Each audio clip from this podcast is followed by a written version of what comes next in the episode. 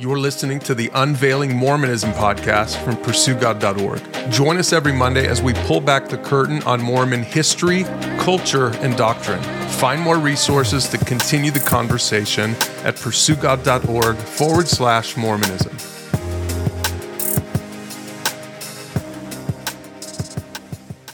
Okay, Bo and KD, today we're joined once again in the studio by our good friend, the professor, Ross Anderson and we're finishing up our series um, called Bible Basics, but it is kind of the special edition, the LDS Investigator edition of Bible Basics. You can find it online at pursuegod.org.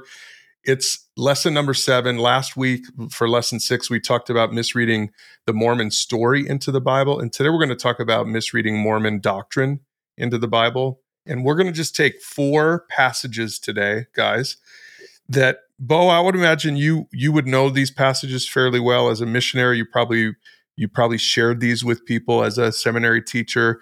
I'm sure you shared these and expounded on these passages uh, with some of your students. But each one of these passages is a biblical passage that Mormons use to to justify a doctrine that is Mormon but not biblical, right? So here's what we're doing. For those who are listening at home, we're going to look at 1 Corinthians 15, verses 39 to 42. We're going to look at 1 Peter 3 19. We're going to look at James 2. And we're going to look once again at the very end, we're going to look again at 1 Corinthians 15, but this time we're going to look at verse 29. And we're going to talk about like the different degrees of heaven, the different heavens that Mormons believe. We're going to look at kind of this idea of spirit prison that Mormons have that's not biblical. We're going to look at the idea of being saved by by works and not just by faith. And we're going to talk about I think kind of a tricky one. We're going to talk about proxy baptism. So some of our listeners might not even know what some of these things are. So why don't we start with this? Bo, before we read 1 Corinthians 15, um, and we'll let KD do that, to explain to us what what she's about to read and how Mormons would kind of pull some of their specific Mormon doctrine from this. Yeah, definitely. So, um, you know, when we were teaching investigators, or you know, what I would occasionally Bible bash with a Christian or whatever the case may be on my mission.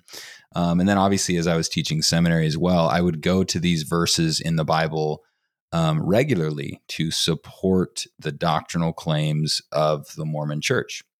And uh, in this first passage in 1 Corinthians 15, verses 39 to 42, we, uh, you know, I, I used this frequently to support the the doctrine of kingdoms of glory. So in in the Mormon faith, um, it's believed that there are three, let's call it three heavens, right, or three degrees of heaven.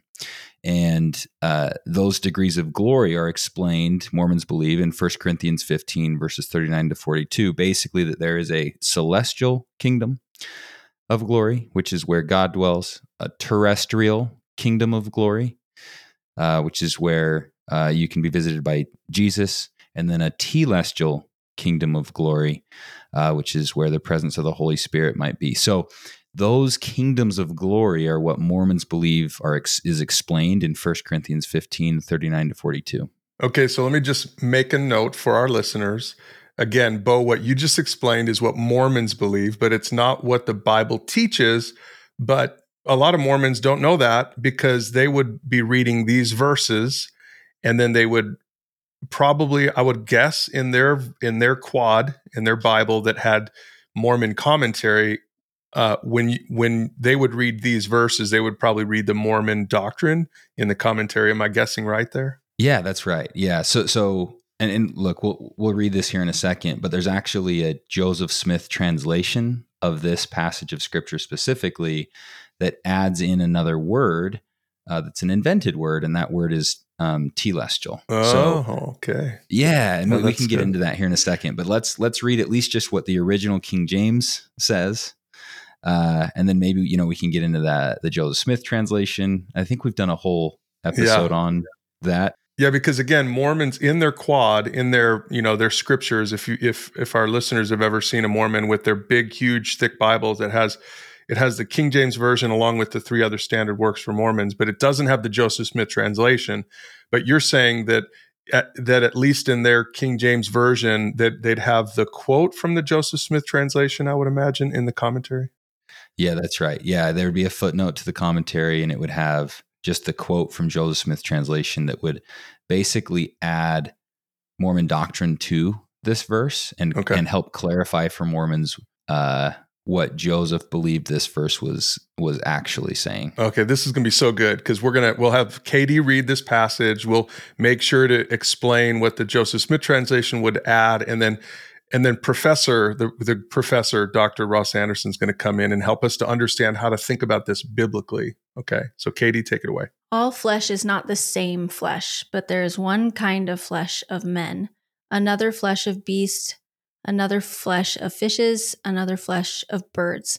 There are also celestial bodies and bodies terrestrial, but the glory of the celestial is one, and the glory of the terrestrial is another.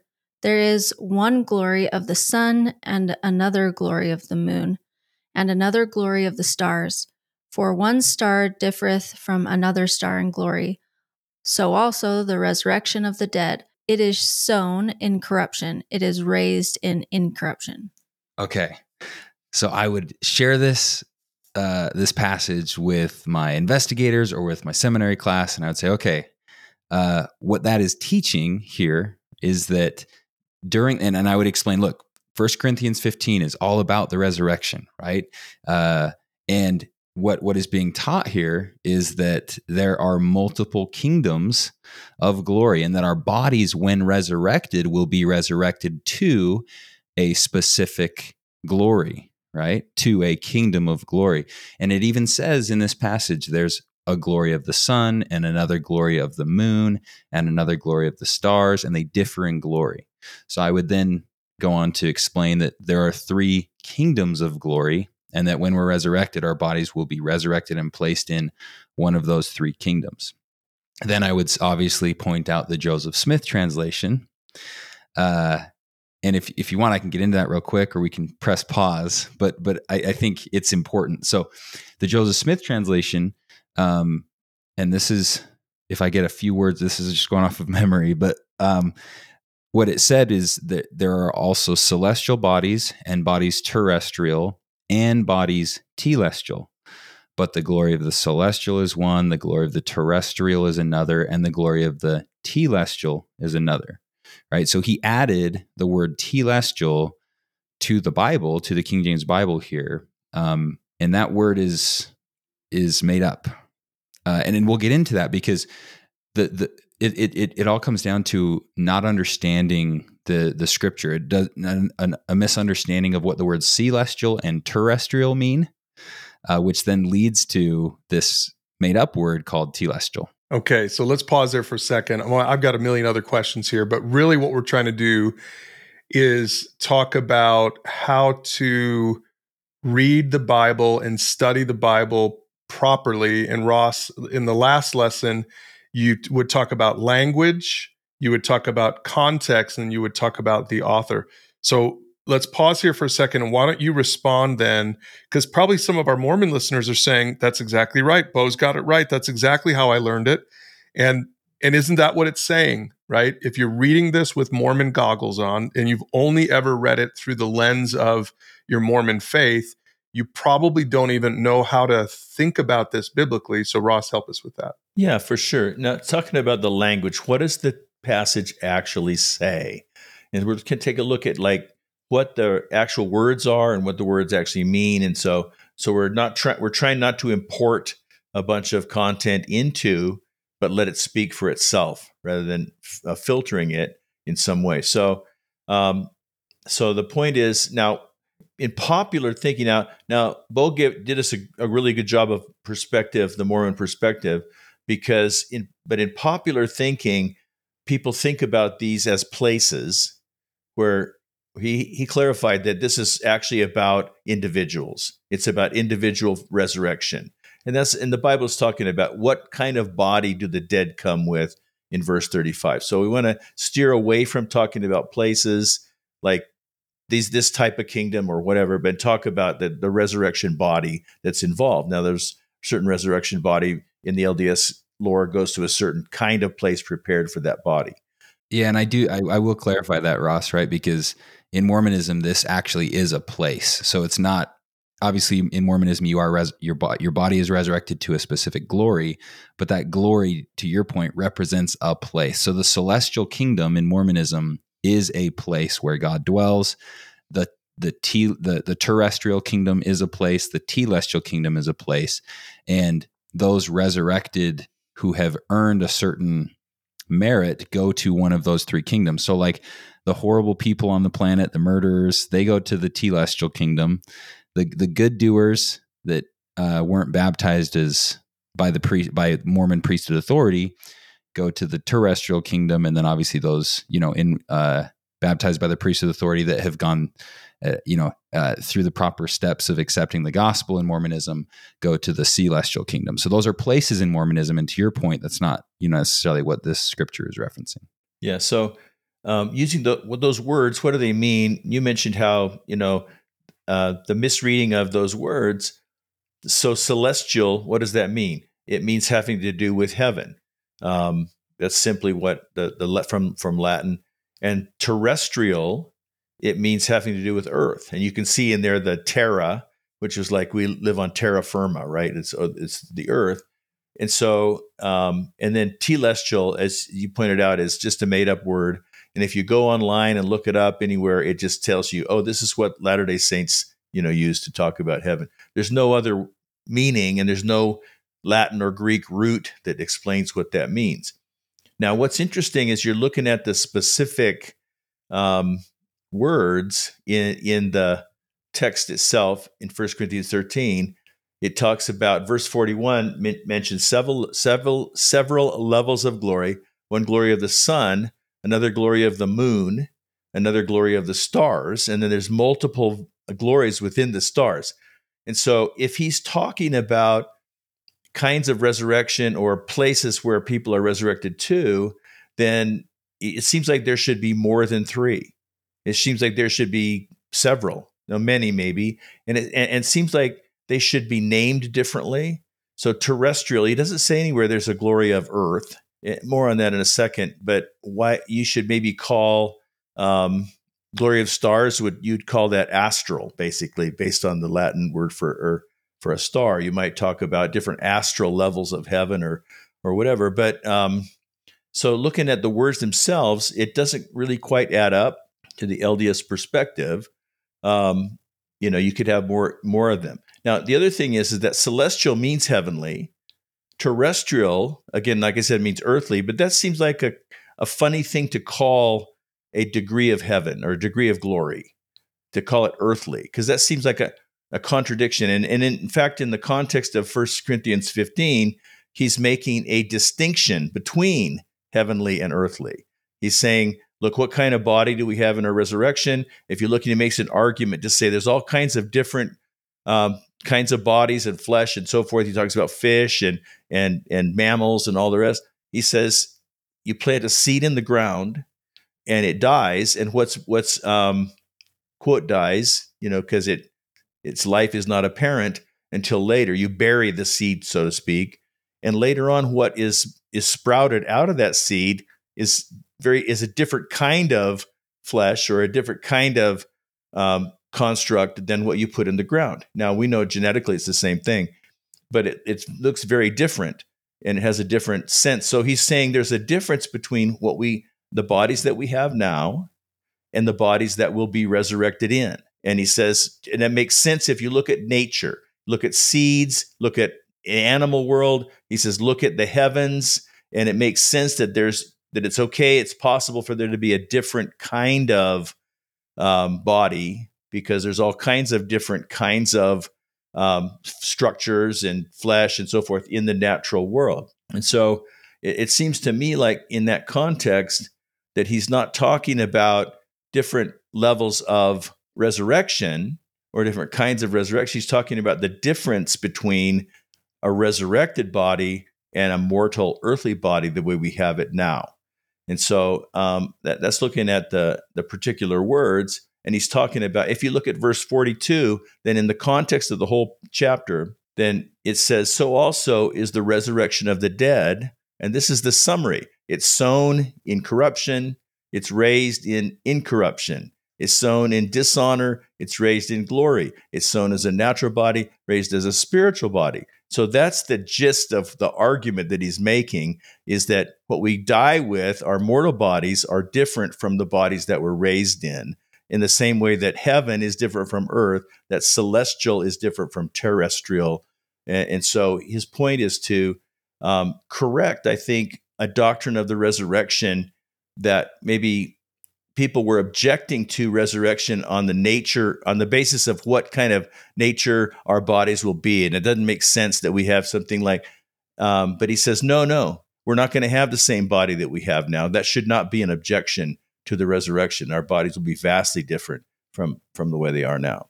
So i think that that should get to it. So ross the point is that that what the author's intent in this whole passage in chapter 15 is to talk about the nature of the resurrected bodies, not to talk about heaven and what heaven's like. Paul talks about heaven and what's heaven what heaven's like in plenty of other places, but he's not doing that in the context of 1 Corinthians 15.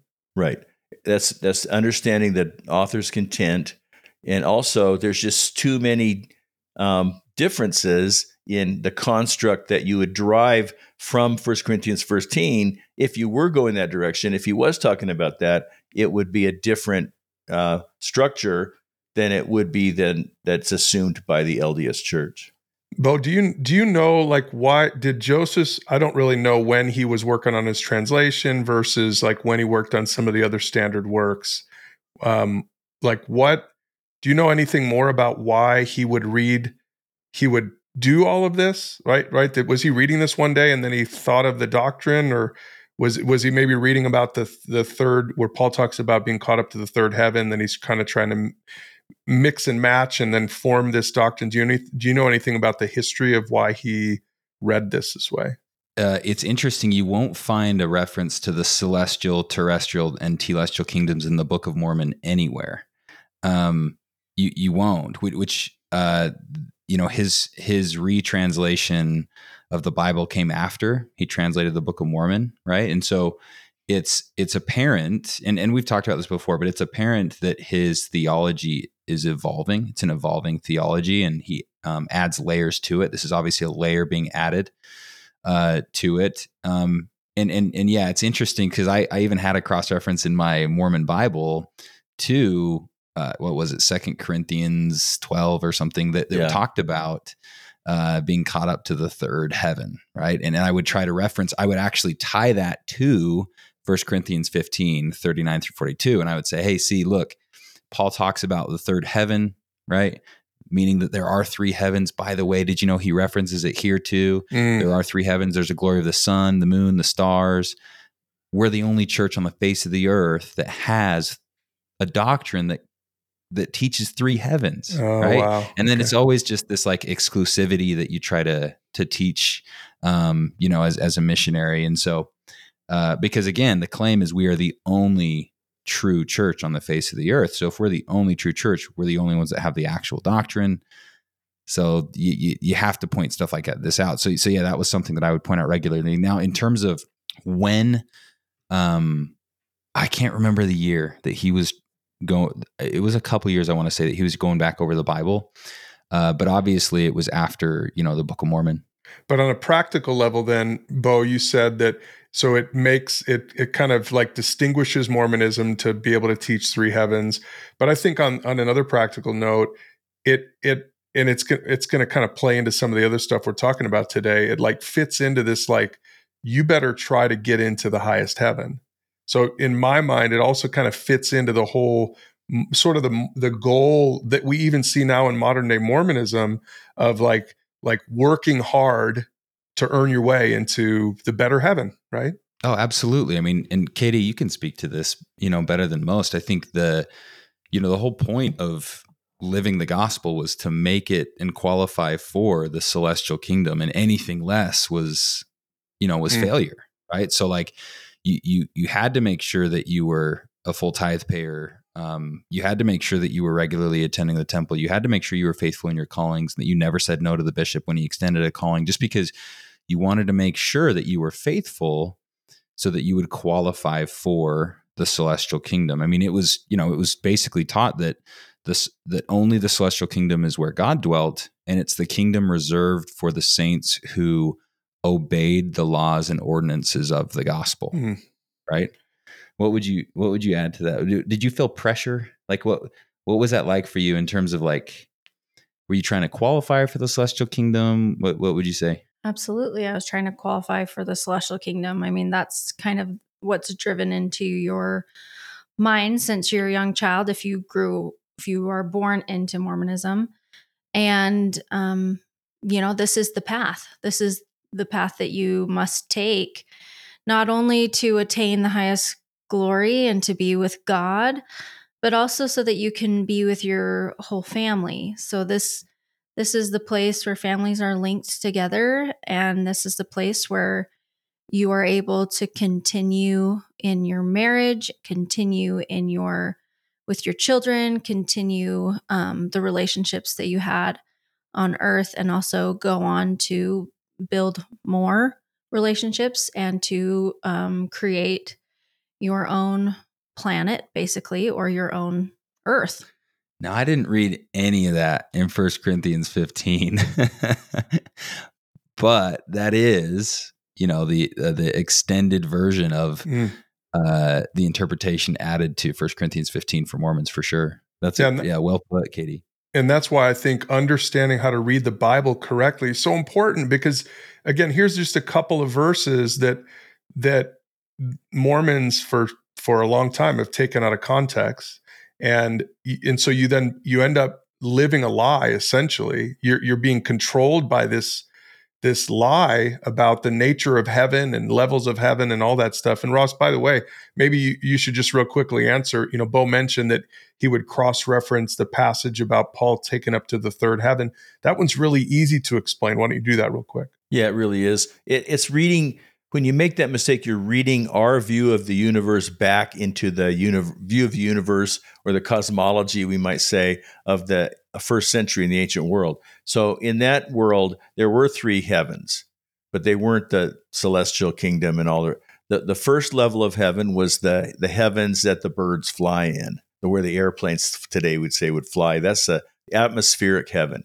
The second level of heaven was the the stellar heaven, the, the bodies of the sun, the moon, the stars out there. That's a that's a heaven that's farther out than the atmospheric heaven. And the third level of heaven was the place God dwells. And so two of those are part of the physical world, and one of them is something that transcends the physical world. Yeah, so literally, it's just when he says I was taken up to the third heaven, it just literally means I was taken to heaven. That's that's all Paul means there. But again, if you don't understand the context, if you don't if you don't read the Bible correctly, then you're going to stitch that together along with his misinterpretation of 1 Corinthians 15 and pretty soon you're controlling families of, of people saying you better work really hard to get to the better heaven. But guys, it's not just it's not just three heavens that Mormonism teaches. They also teach about something called, Bo, is it called spirit prison? And why don't you explain what that is real quick before we have KD read the text that they use for that? Yeah, sure. So, as part of Mormon doctrine's plan of salvation, uh, you know, there's a place where all of our spirits go when we die. And again, Mormons always hang their hats on like, we know where you go when you die, and we know where your loved ones are right now. Uh, so it's always, you know, it's a heartwarming doctrine to be able to say, I know where your loved ones are, they're being taken care of, etc. Right.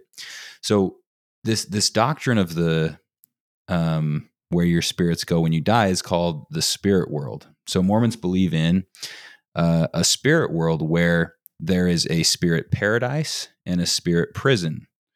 So often Mormons will uh, point to a heaven and a hell reference in the scriptures as being it, and, and interpret it to be spirit paradise and prison. Okay. So, spirit paradise, spirit prison makes up what's known as the spirit world, and Mormons believe that is on earth. The spirit world is all around us, it's on earth, right? And uh, there's essentially two levels, right? Uh, there's there's spirit paradise, spirit prison, and the way to take the elevator or the escalator from spirit prison to spirit paradise is to receive the gospel. Okay, Mm. so those who do not have the gospel of call it the gospel of Mormonism, Mormons would say the gospel of Jesus Christ. Those who have not accepted the gospel of Jesus Christ um, are in spirit prison. In spirit prison, uh, we can get into this. Like in spirit prison, Mormons believe that they are given an opportunity to hear the gospel and make a choice to accept or reject the gospel. If they accept the gospel, then they need to wait for a nice Mormon man or woman to do their temple work for them, which mm. we'll get mm. into in the next First Corinthians section. yeah. Um, where they then can accept these essential ordinances and go to spirit paradise awaiting the resurrection. Okay. And so, again, all that stuff you just explained, good job, by the way, is not biblical, but it's crazy that so much of what you just explained comes from, is sort of plucked out of thin air from one verse. And it's just a short one. And KD, why don't you read it for us in the King James? It's First Peter chapter 3, verse 19. By which also he, Jesus, went and preached unto the spirits in prison. Okay, so there's there's Joseph Smith or somebody reading this saying ah, there it is. I'm going to go ahead and use this. I'm going to develop this idea of spirit prison. And yet, Ross, help us to understand what this verse is actually talking about. Well, unfortunately, nobody really knows what it's talking about. There are like 40 different um, Protestant uh, biblical interpretations, and scholars have uh, best guesses based on the language and the context and the and so forth. But the challenge with this one is be is that um, there's very little to compare this concept to in the rest of the Bible, and and Peter, as he goes through this uh, chapter three, he jumps really quickly into this, and then he jumps really quickly out of it, and so it's hard to tell what the context clues are and, and what the kind of things are. So, um, so we don't have a lot of information in the text itself. So lots of people uh, have made interpretations which are at best they're scholarly educated guesses. Can I give the Mormon non-scholarly educated guess?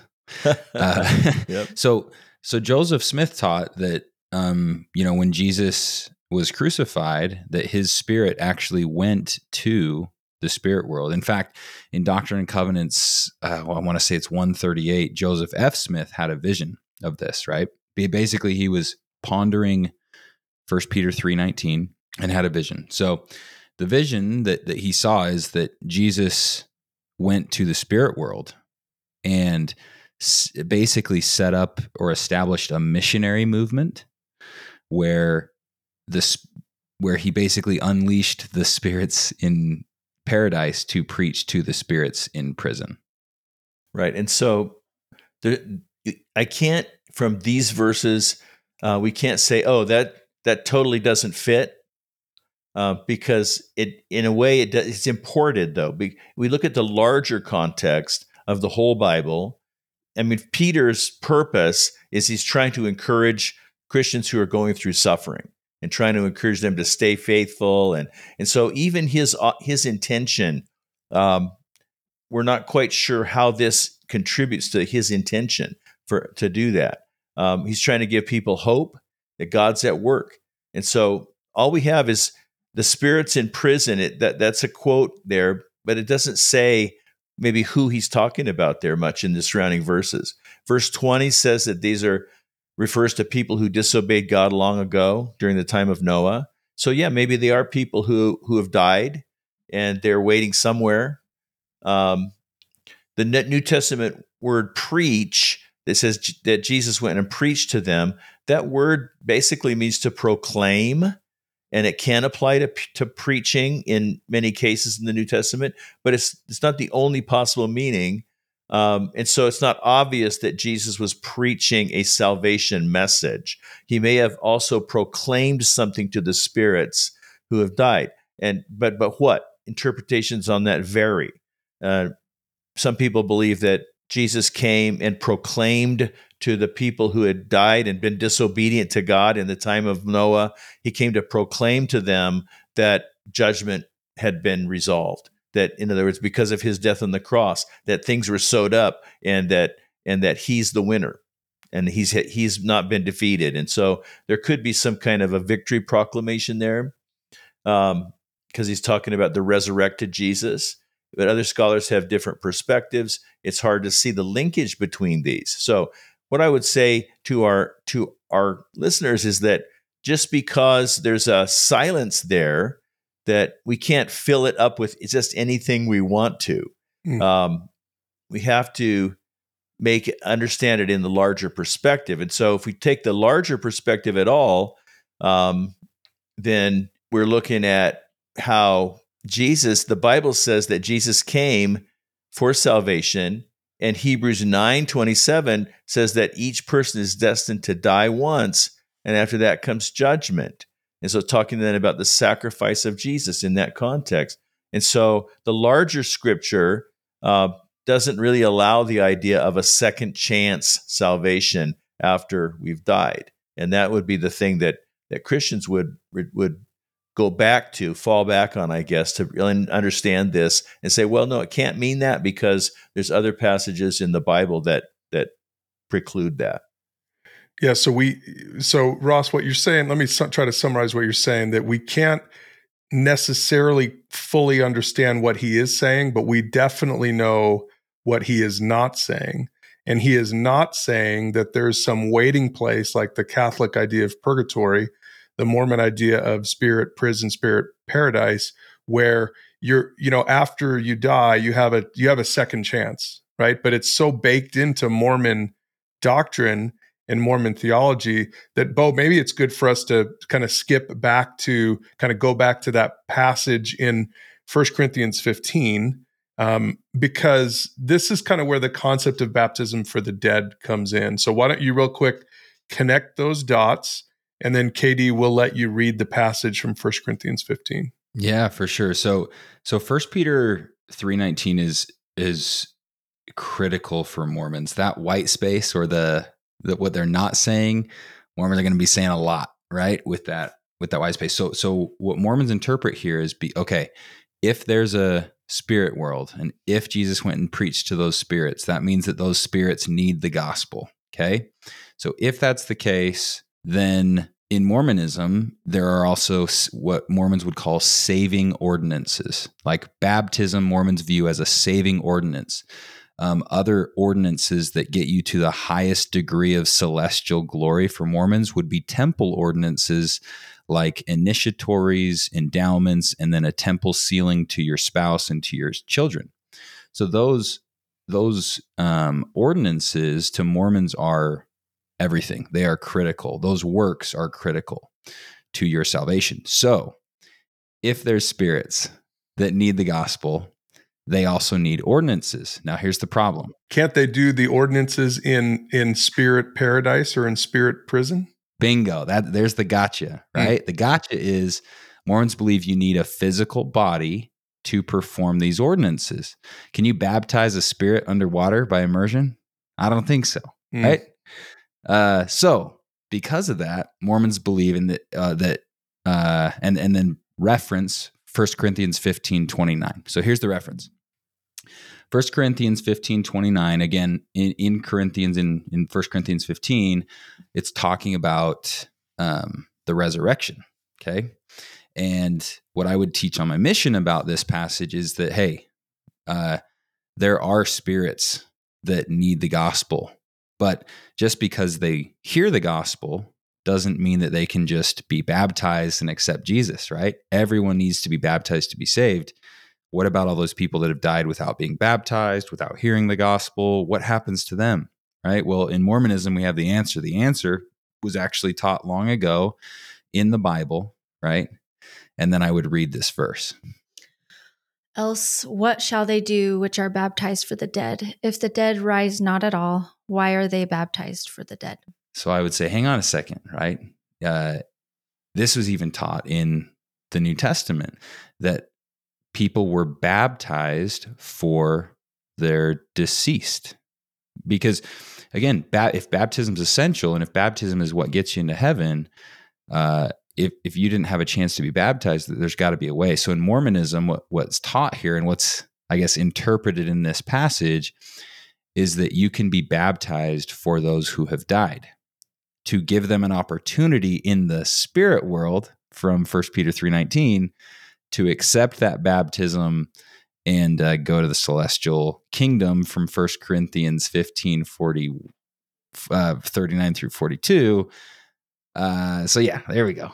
Make sense? Yeah. So, Bo, let, help us understand this just real quick. So, for you and KD, did you guys when you were in when you were in high school, when you were in youth group, did you actually do this? Some, I mean, before we have Ross explain this and why this is a fallacy, like this is a pretty significant thing. I would imagine if I were a Mormon young person or even a retire a retiree, which I know there's a lot of retirees that retire near temples and do baptisms for the rest of their life. That's I mean, I got to I got to imagine guys that that feels pretty good because you're you're doing something they can't do for themselves. So in essence, it's like you're their savior almost. Is that almost how it felt? Yeah. So from the time that you're 12, you um, can get an interview from the bishop to get a temple recommend, and you can go do baptisms for the dead, which is in the basement of the temple. You're not allowed into the upper levels. But yeah, I mean, this feels really good as a 12 year old kid. You're going to help save people from spirit prison. You know, you're helping them move up in the levels basically that they need to be uh, admitted into the celestial kingdom. So we would go all the time as it, you know, in youth groups. I, I mean, I remember once I had a car, right? Me, me and my friends, we would go a ton to the temple. We would try mm. to go once a month or even, you know, sometimes once a week. We would go perform baptisms for the dead. And and again, this is why Mormons love um, family history, mm-hmm. right? This is why they're doing all of these these family trees. It's it's really phenomenal work what Mormons do with uh, with genealogy. The purpose behind that genealogy work is so that they can then go do temple work for uh, their deceased ancestors or friends or whatever. And so what I would do is, yeah, I would go to the temple, do baptisms for all of these deceased, and uh, feel yeah, you feel amazing um, yeah. doing baptisms for the dead. So you know, it's it's funny. Uh, I, I don't know. I've probably been baptized. Oh my goodness, I've been baptized over 300 times. Mm, wow. Life. Wow. Um, easily over 300 times for for deceased um people. Yeah, for and sure. And how many how many times like so if you go on a Saturday or I, I think I heard you say in an earlier episode that you would go as a youth group sometimes youth groups would go and do a youth group trip. So yeah, like if, sure. if you go there for a couple hours, how many time how many time how many people are you being baptized for in, in that time span?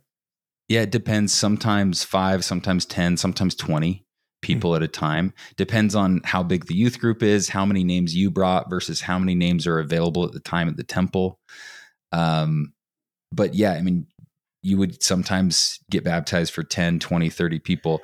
And then after that, in in that same session you'd be and this is where it gets interesting we you would confirm that deceased person a member of the church mm. of Jesus Christ of Latter-day Saints and then give them the gift of the Holy Ghost. So an essential part to being saved is to become a member of the church of Jesus Christ of Latter-day Saints, which is an interesting little I don't know. It's it's something interesting that I don't think Mormons talk about a lot, but that was part of receiving the gift of the Holy Ghost for these spirits that we were doing the work for. And again, all all of this, I just can't even imagine for our, my non-Mormon listeners. Just think about that. You're sitting there with your buddies in high school. This, I mean, this this is so much more meaningful than watching a movie and eating popcorn. Like you guys, seriously, you're thinking in your mind, I am doing something for eternity. Like this is going to impact this guy from 1629. It's going to impact his eternal destiny. I'm doing something for him that he can't do for himself. Only I'm going to be able to do this. I mean, I can't even imagine that spiritual arrogance. You know, some religions teach that, you know, you can do works to save yourself. This goes a step beyond that. This is saying you can do works to save someone else, not just to save yourself. That's crazy. And again, it's a lot of this is again, it comes from this one verse from 1 Corinthians 15, verse 29. And this is why it's so important to learn how to study your Bible so that you don't end up in a religion that is so far afield in teaching stuff that's, well, A, not true at the very least, and B, actually very, very damaging in so many ways. So, Ross, explain to us what's going on here in 1 Corinthians 15 29. Yeah, so that's great. Let's start with the author's intent in 1 Corinthians 15. The, the Apostle Paul wrote this. His primary concern in that chapter is to defend and explain the doctrine of resurrection. Okay, so that, that's why this comes into play. And then, so in the context of that chapter, what Paul is doing is stringing together a number of reasons why belief in the resurrection is valid. And so, um, the verse 29, where it talks about what about those who are baptized for the dead, it, it seems like in that context, he's pointing out maybe the inconsistency of people who deny the resurrection, the final resurrection. He's saying, well, why would they practice baptism for the for the for the dead if they don't really believe in the resurrection? But it's a minor argument. It, it's one in a string of things to say the resurrection really matters the way that that we've taught it.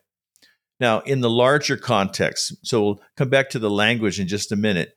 But in the larger context, in the New Testament, there's no other evidence for, for this anywhere for the vicarious baptism idea.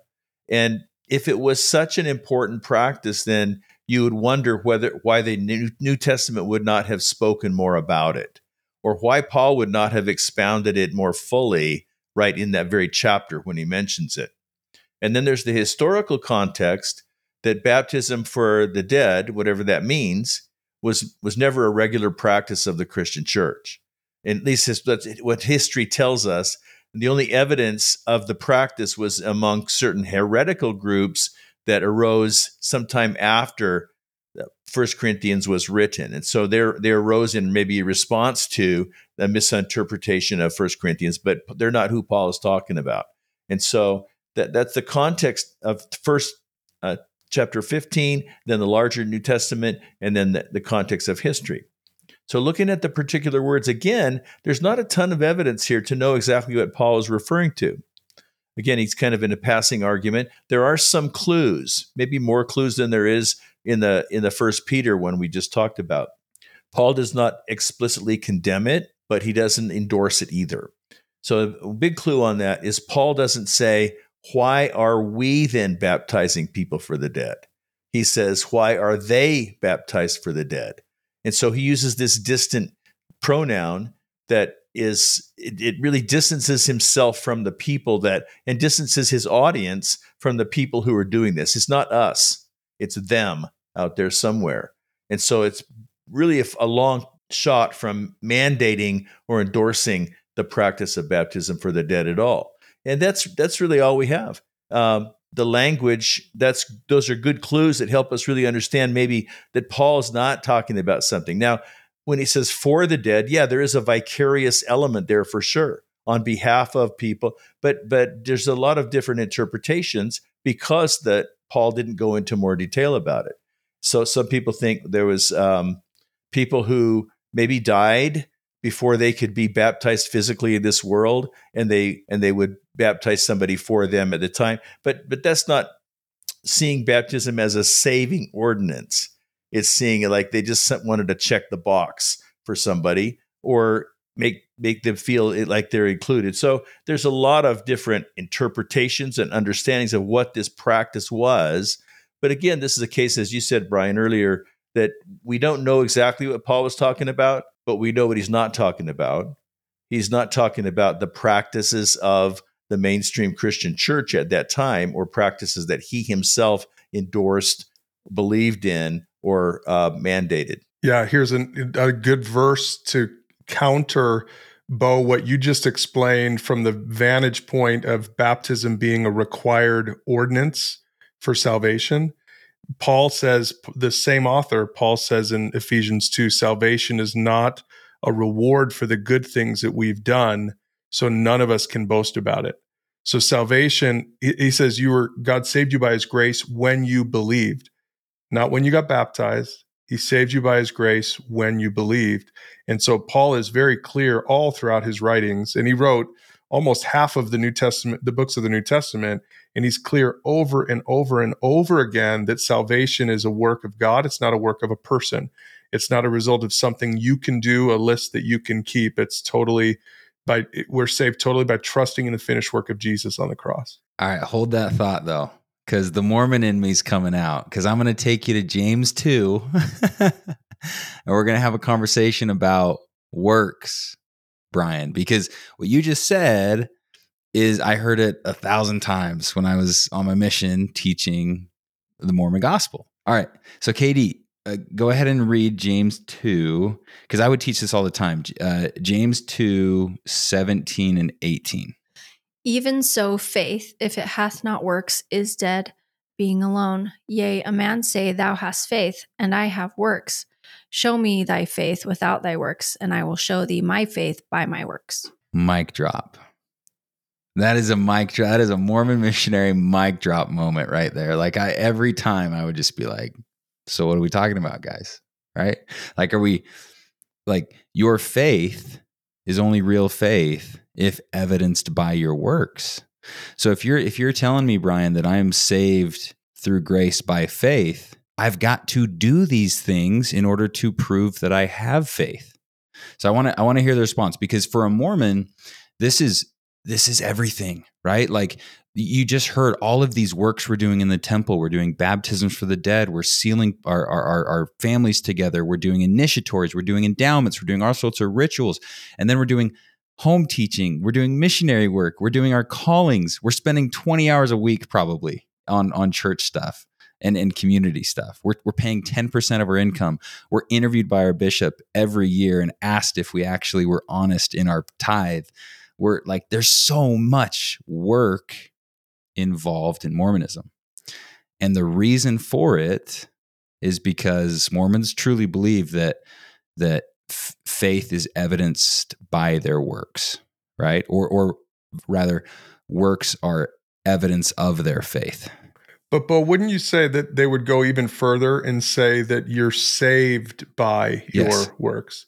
Because I think Yeah. the way you're saying it is probably closer to way the way Ross will explain it.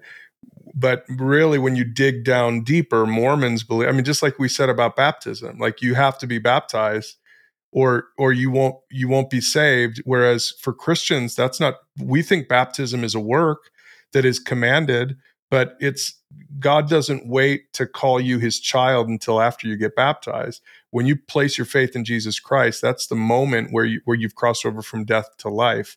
And so wouldn't you say, Bo and KD, that for Mormons it's even more than like this idea of of of, of works evidencing your faith? It really is like, no, this is how you're saved. You know, it's partly by what Jesus did, and it's partly by what you do. And if you fail to do it, then maybe someone in the future will get baptized for you and do some of these works for you. Yeah, you're spot on. I mean, what you do, what you what you the works you perform in Mormonism unlock Jesus' atonement and saving grace for you. Right? Does that make sense? So it's like I, that's the that's the best way I can describe it. Like my me getting baptized, me going to the temple, me um, getting endowed, me getting married in the temple unlocks the power of the atonement in my life to Hmm. save me. And and if I don't do that work, I will not be saved. That is absolutely Mormonism. Okay, Yeah. so Ross, help us understand this because this is this is actually of all the verses we're talking about today, this is the one that's not just a Mormon verse. This is one that I think Christians have wrestled with. I'm sure many of our Christian listeners would say, "Yeah, actually, that is a hard one to fully understand." So, Ross, unpack this verse for us. Yeah, for sure. I mean, the larger context of James, what's James writing about? He's speaking to people who want a kind of Christianity that's based, apparently, it seems like it's based on knowledge or verbal profession only, but not action. And so, for example, in chapter 1, verse 23, he says, You want to be a not just a hearer of the word, but be a doer of the word. And in, in later in chapter chapter 1, verse 25, he says, you know, d- don't just look if you know if you just look at the scripture and don't go away and do anything it's like looking in the mirror and you forget what you look like and so he's got this thread this theme throughout there about an audience that is wanting to settle for a cognitive kind or a verbal kind of christianity and so that that's in play here so you know he's he's writing to try to make that make sense to people that hey there is a dimension of how we live that's part of the Christian life. And so, you know, he he wants to address that, but it's not necessarily exactly what the LDS uh, world says. So when he says faith without works in, is dead, but does that mean that works contribute to salvation along with faith, or or that works prove that saving faith is real? And so, is saving faith alone what it takes to be saved? But is that faith real or not real? And and the the question relates to the use of the word justified in the passage. So verse 21 says that Abraham was justified by his works. And verse 25 says that Rahab was justified by her works. And so, but you look at that word a little more carefully, you see that, you know, in the original language in in Rome in uh, Greek, the word justified can mean a couple things. It can mean declared to be righteous, where God justified Abraham in Romans chapter 4, where God said, Yes, he is right with me. Or it can be demonstrated to be, it can mean demonstrated to be righteous, depends on the context. So the idea of in, in Luke 7, it says, All the people that heard John the Baptist, the publicans, they justified God, being baptized with John's baptism. So the people acknowledged that God is righteous. That's the second sense of the word. That's, I think, the, the sense of the word that's used in James rather than uh, the other one. So, so one hand, it means you're saved. Basically, it's a synonym for being saved. But on the other hand, it's it means that that people can see the reality of what you say. So in Luke chapter 10, uh, the Jesus says, Who's my neighbor? Or the guy says, Who's my neighbor? And Jesus says, gives a story of the Good Samaritan. And it says, But he, willing to justify himself, the original asker, said unto Jesus, Who is my neighbor? So the man wanted to de- defend his own righteousness. So the word justify means he wanted to demonstrate it. And so on, on the other hand, you have Romans 5, which is being justified by faith, we have peace with God. So I think understanding these two uses of the word justified helps us understand what James is really talking about here. That, yeah, um, Abraham was justified by his works, not before God, but in the sight of other people who who who, who could say then, now, yeah, just Abraham's salvation is for real because it played out. And in fact, in James, he he says himself, Abraham believed God in verse 23, and it was imputed unto him for righteousness. So, so James is also saying there's this other kind of justification, and God's has made Abraham righteous by his faith. And then he talks about how, oh, that, but that showed up it showed it looked like something. And so I think that helps us understand that the good works have a place for sure in the Christian life, and they are an evidence of faith. Um, and, and James is calling out things where faith is just verbal only, um, like the cognitive belief of the demons about God's existence is they know it's true because God is real, real to them, but that that they have not trusted God in any way. That's another thing then about the words is the word faith doesn't mean just understanding cognitive reality, but there's a side of that word in the Greek language that means to put your confidence in something or to trust or rely on something. And so those are the factors I think looking at the language that make us understand that hey, he's really talking about real faith does produce a changed life. But the changed life is not the root of salvation, but it's the fruit of salvation. It's not the cause, but it's the effect. Bo, I think you know we this whole episode we've made you play the the Mormon missionary or the you know the seminary teacher.